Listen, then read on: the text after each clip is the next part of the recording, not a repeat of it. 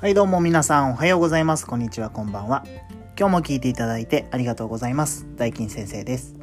このラジオでは僕大金先生が子育て学校お仕事人間関係のことについてお話をしています。今日も大金先生のお悩み相談室を始めていきたいと思います。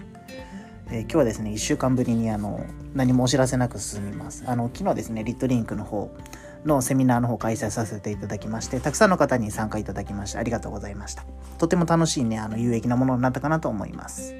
はい、ということでね、あの、本題の方に入っていきたいと思います。今日はですね、えー、子供の将来の夢には共通点があった。それは、ということでお話ししていこうと思うんですけれども、えー、まずね子供の将来の夢のまあ主に上位に入ってくるものってどんなものがあるかというとまあ男の子で言うとスポーツ選手や警察官、えー、教員パイロットなどですね。で女の子はじゃあどんなものがあるかと言いますと看護師やパティシエえー、保育士さんや、えお花屋さんなどですね。あと最近ですと YouTuber などといったあの今まで、え私たちが大人の頃あ子供の頃ですね。子供の頃になかったような仕事も、えー、ランキングの中に入ってきたりしています。でえっ、と次にですねまあ子供の夢には共通点があったのかなと僕は思います。でその共通点っていうのはかっこいいもしくはかわいいのどちらかかなというふうに思っています。であのまあこれってどういうところから情報を手に入れるかというとテレビや SNS あと絵本とかですね。本当に子どもたちが今関わっているもの全てのものから影響して憧れるものが多いのかなというふうに思います。であのまあその憧れの存在がいつしか将来の夢になっているんですね。またあの習い事からの影響もあると思います。僕自身もあの小さい頃から柔道の方をしていまして小学校の頃はですねあの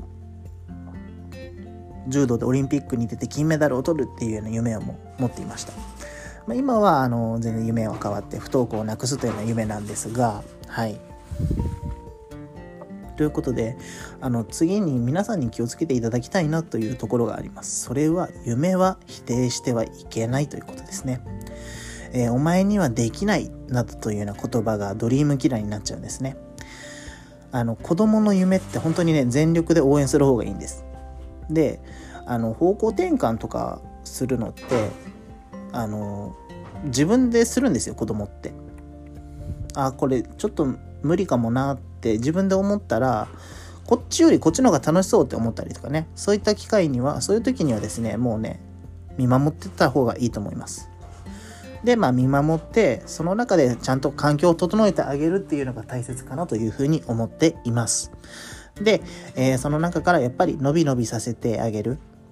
その夢に向かって突き進む姿をどんどんどんどん応援してあげたりとかね、伸び伸び見守ってあげてる方が、あの、いろんな能力が身につくのかなというふうに思っています。えー、子供たちが夢を叶える環境づくり、手助けしていきたいものですね。はい。今日はこの辺りで終わりたいと思います。それではまた次回の配信でお会いしましょう。ありがとうございました。またね